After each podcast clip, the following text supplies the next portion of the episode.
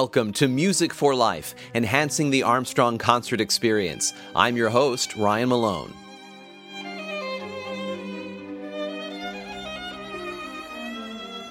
In today's episode, we will explore the exquisite vocal repertoire that the Bach Collegium Japan will be performing at Armstrong Auditorium on December 4th when it teams up with English soprano Joanne Lunn. This internationally acclaimed ensemble, under the leadership of Masaaki Suzuki, is coming to Armstrong as part of a rare North American tour and will be performing a wide variety of Baroque masterpieces on Baroque instruments. So stick around as we explore all these vocal works and spotlight this ensemble as well as the glorious soprano joining them today on Music for Life.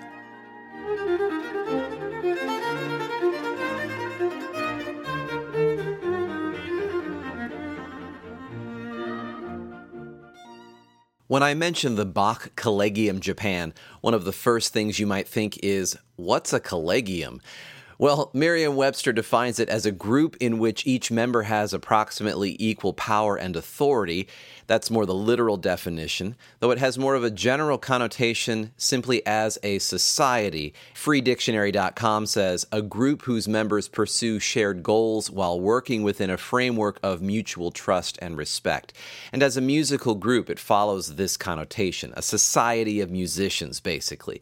Collegium can also be pronounced collegium but potato, potato, collegium, collegium, I'll say collegium.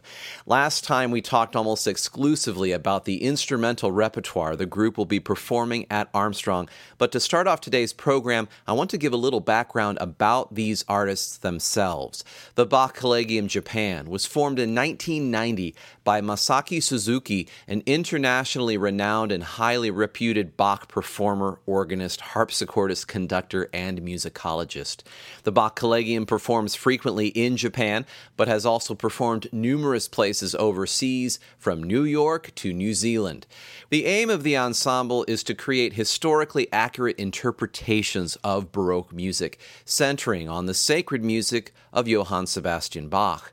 From the years 1995 to 2013, they recorded Bach's complete church cantatas in chronological order, a 50 volume set that achieved them great international acclaim and distinction. The Times wrote, specifically about Maestro Suzuki, it would take an iron bar not to be moved by his crispness, sobriety, and spiritual vigor. They perform on what we call period instruments, or instruments from the historical period of the music they are playing. This creates a unique reenactment, if you will, of these ancient masterpieces. For example, one of the key differences between the modern violin and that of Bach's day was that Bach's violin wouldn't have had metal strings but gut strings, that is, made of animal intestines or silk or other natural fibers. We've talked about this difference before, but in short, many agree that gut strings contain a warmer or darker sound, more organic, perhaps, is a word that's used sometimes, which is definitely noticeable in the intimate acoustics of Armstrong Auditorium. And the reason metal strings were opted for later was mainly a volume issue, as metal strings project better. Now, as we said in our previous episode about this upcoming concert, the Bach Collegium Japan will be performing J.S. Bach's Orchestral Suite Number 2 in B minor, then Vivaldi's Concerto Grosso in D minor, Opus 3 Number 11, then a cantata by Francesco Conti titled Languet anima mea, which will feature the English soprano Joanne Lunn, then an intermission, in the second half, they will perform Alessandro Marcello's Oboe Concerto in D minor, Telemann's Paris Quartet number 1 in D major, and then finish with Handel's Motet Silete Venti, again featuring soprano Joanne Lunn. Now, we talked about the instrumental works on our previous episode, with the exception of the Vivaldi Concerto, which we will explore here first today, and I also promised to talk about the two vocal works on today's episode. First, the Vivaldi and then we'll spotlight our soprano before moving into the vocal works. This particular concerto by Vivaldi comes from a set of concerti published as L'Estro Armonico, or the Harmonic Inspiration. With an early publication number of Opus 3, it stands as his first set of published concerti.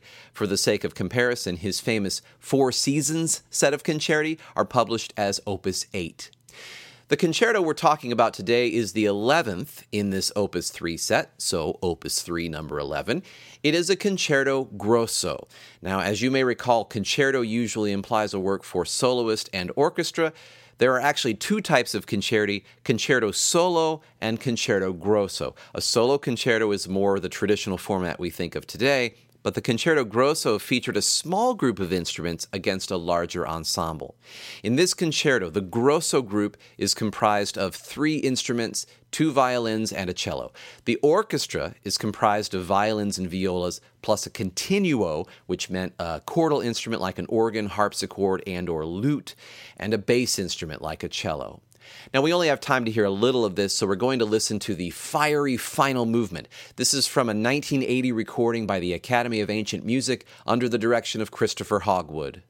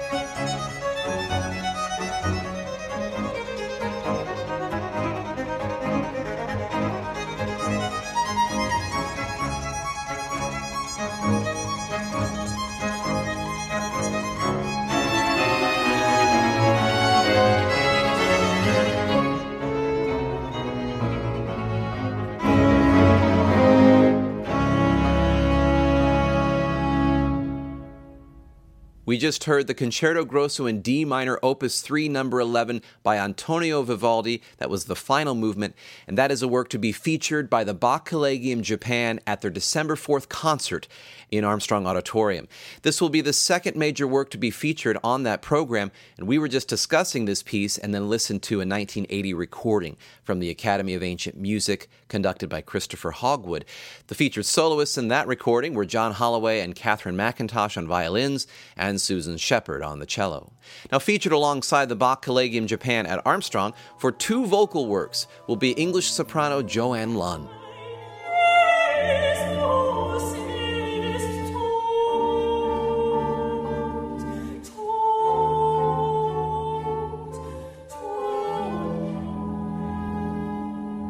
Miss Lunn performs internationally and is most known for her work in the Baroque sphere, though she performs music from all style periods, including more contemporary English composers like Benjamin Britten and John Rutter.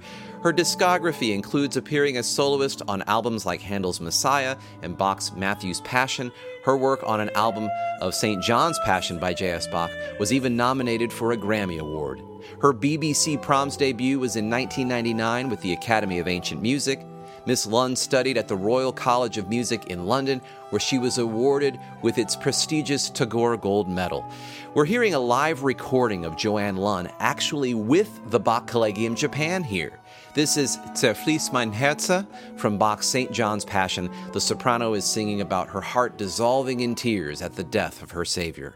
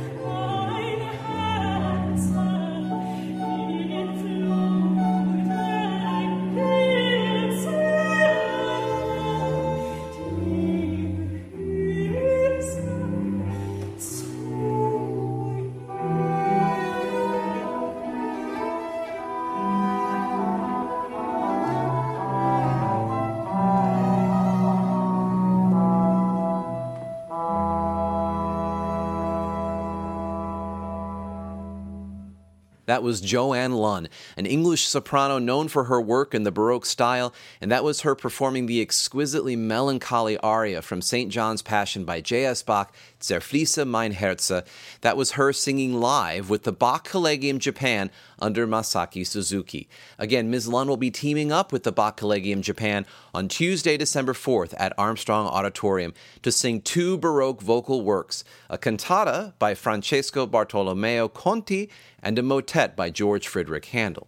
Now, what's a cantata and what's a motet? Well, we did talk about this in our first season of Music for Life, but here's a quick reminder. Cantata literally means to be sung, as opposed to the sonata, which means to sound. So, whereas the sonata implied an instrumental work, cantata implies a vocal work.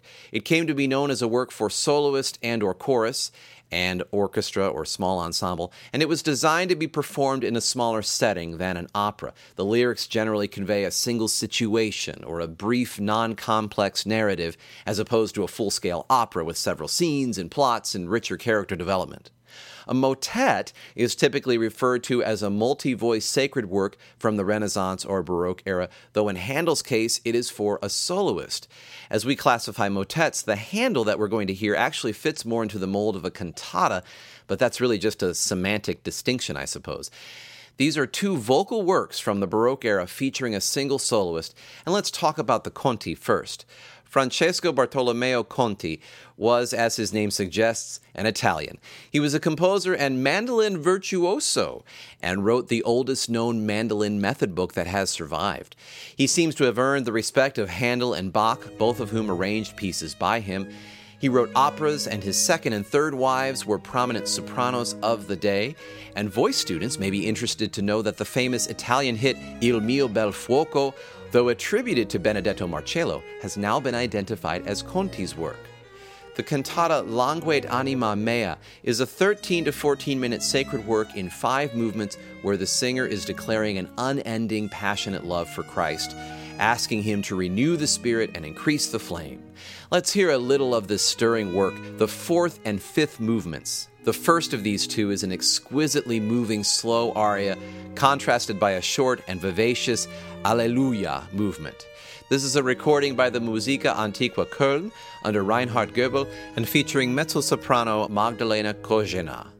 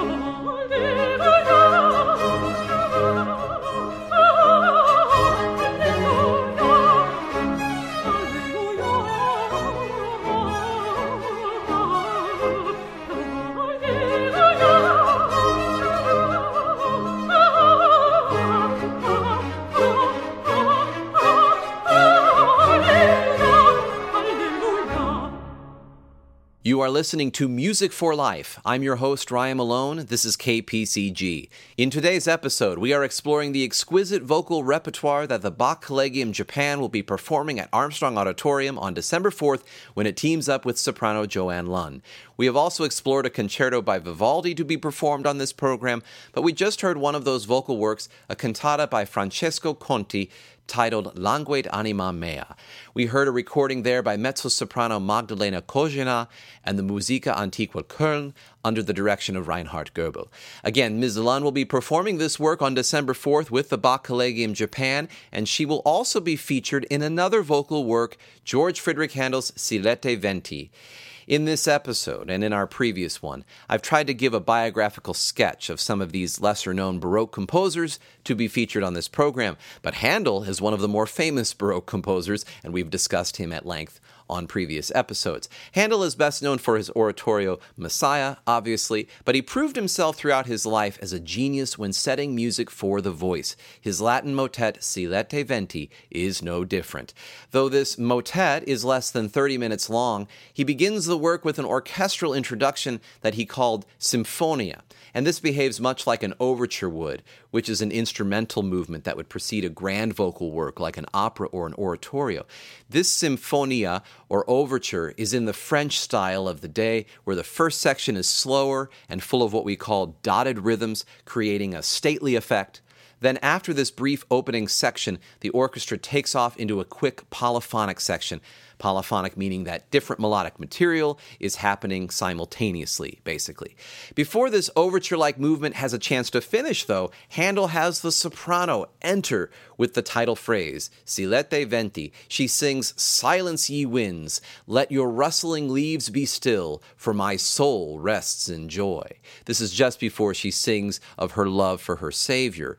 So let's hear the opening of this work. Again, it begins with the overture like Symphonia, but then the soprano seems to interrupt the overture before it can completely finish, and we'll be listening to a recording of the American Bach soloists with Mary Wilson, soprano.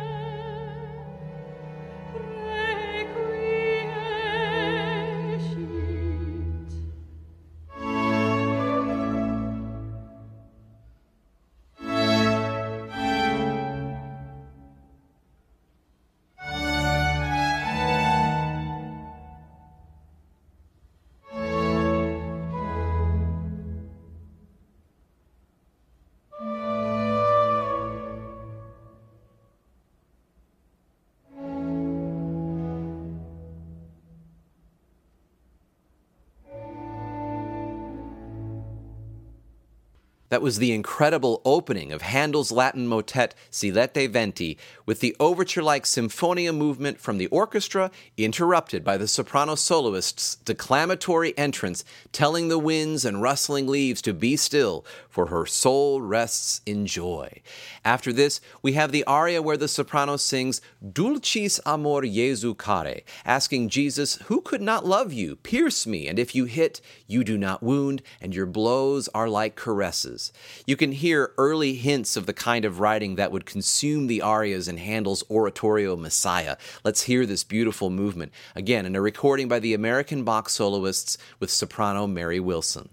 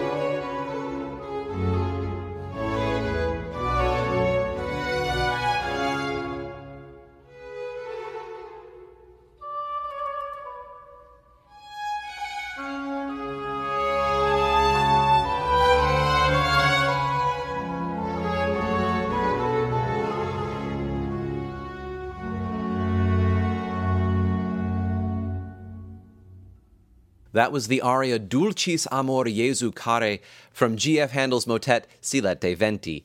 We are exploring this work in the lead up to its performance at Armstrong Auditorium on December 4th by the Bach Collegium Japan with soprano Joanne Lunn. The recording we're hearing today is of the American Bach soloists with soprano Mary Wilson. The next two movements, which come just before the final movement, are comprised of a recitative and an aria. The short recitative says, O happy soul, O most blissful victory, O supreme joy, and then the text for the graceful aria translates to, Offer garlands, offer blossoms, crown me with your honors, extend the regal palm frond. Handel was a master at word painting, where the music sounds like what the text is describing. This is obvious throughout his oratorios like Messiah and Israel in Egypt, which we've discussed on this program before. But you'll really hear it in the middle section of this aria, where the words say something to the effect of, Let the winds stir and let the blessed inhale the glorious breezes of heaven. In this section, the tempo changes starkly, and you'll hear the strings imitating winds and breezes as well as the quick coloratura passages from the soprano imitating those things as well. Enjoy.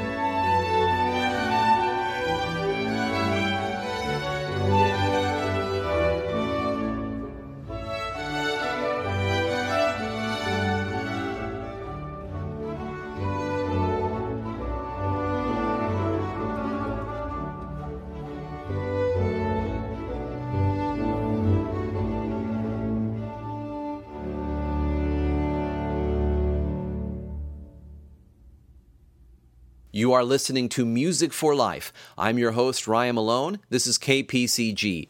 In today's episode, we have explored the exquisite vocal repertoire that the Bach Collegium Japan will be performing at Armstrong Auditorium on December 4th when it teams up with soprano Joanne Lunn. We have also explored a concerto by Vivaldi to be performed on this program, but we just heard a segment of one of these vocal works, a motet by Handel called Silete Venti. More information about this event and all Armstrong Auditorium events can be found at armstrongauditorium.org. You can follow Armstrong on social media as well as this program at the handle at Music for Life PCG. Now, we still have one more movement from this Handel work to listen to, and you might recognize this movement from a previous episode of Music for Life. Some may even recognize it as a piece performed at the groundbreaking ceremony for Armstrong Auditorium by my wife, soprano Paula Malone. It's a movement titled Alleluia, and Handel included this movement in his 1732 revision of the oratorio Esther but it actually wasn't that uncommon for composers in that time period, when there were no recording devices, to recycle movements from one vocal work and then place them in another to give them more play. So, though you may recognize this as part of Handel's Esther oratorio, it came first in this motet from the mid 1720s. We'll conclude today's program by listening to this movement. Again, we've been hearing a recording of the American Bach soloists and Mary Wilson soprano. I hope you enjoy this sprightly Alleluia Hallelujah, and I hope to see you soon at Armstrong.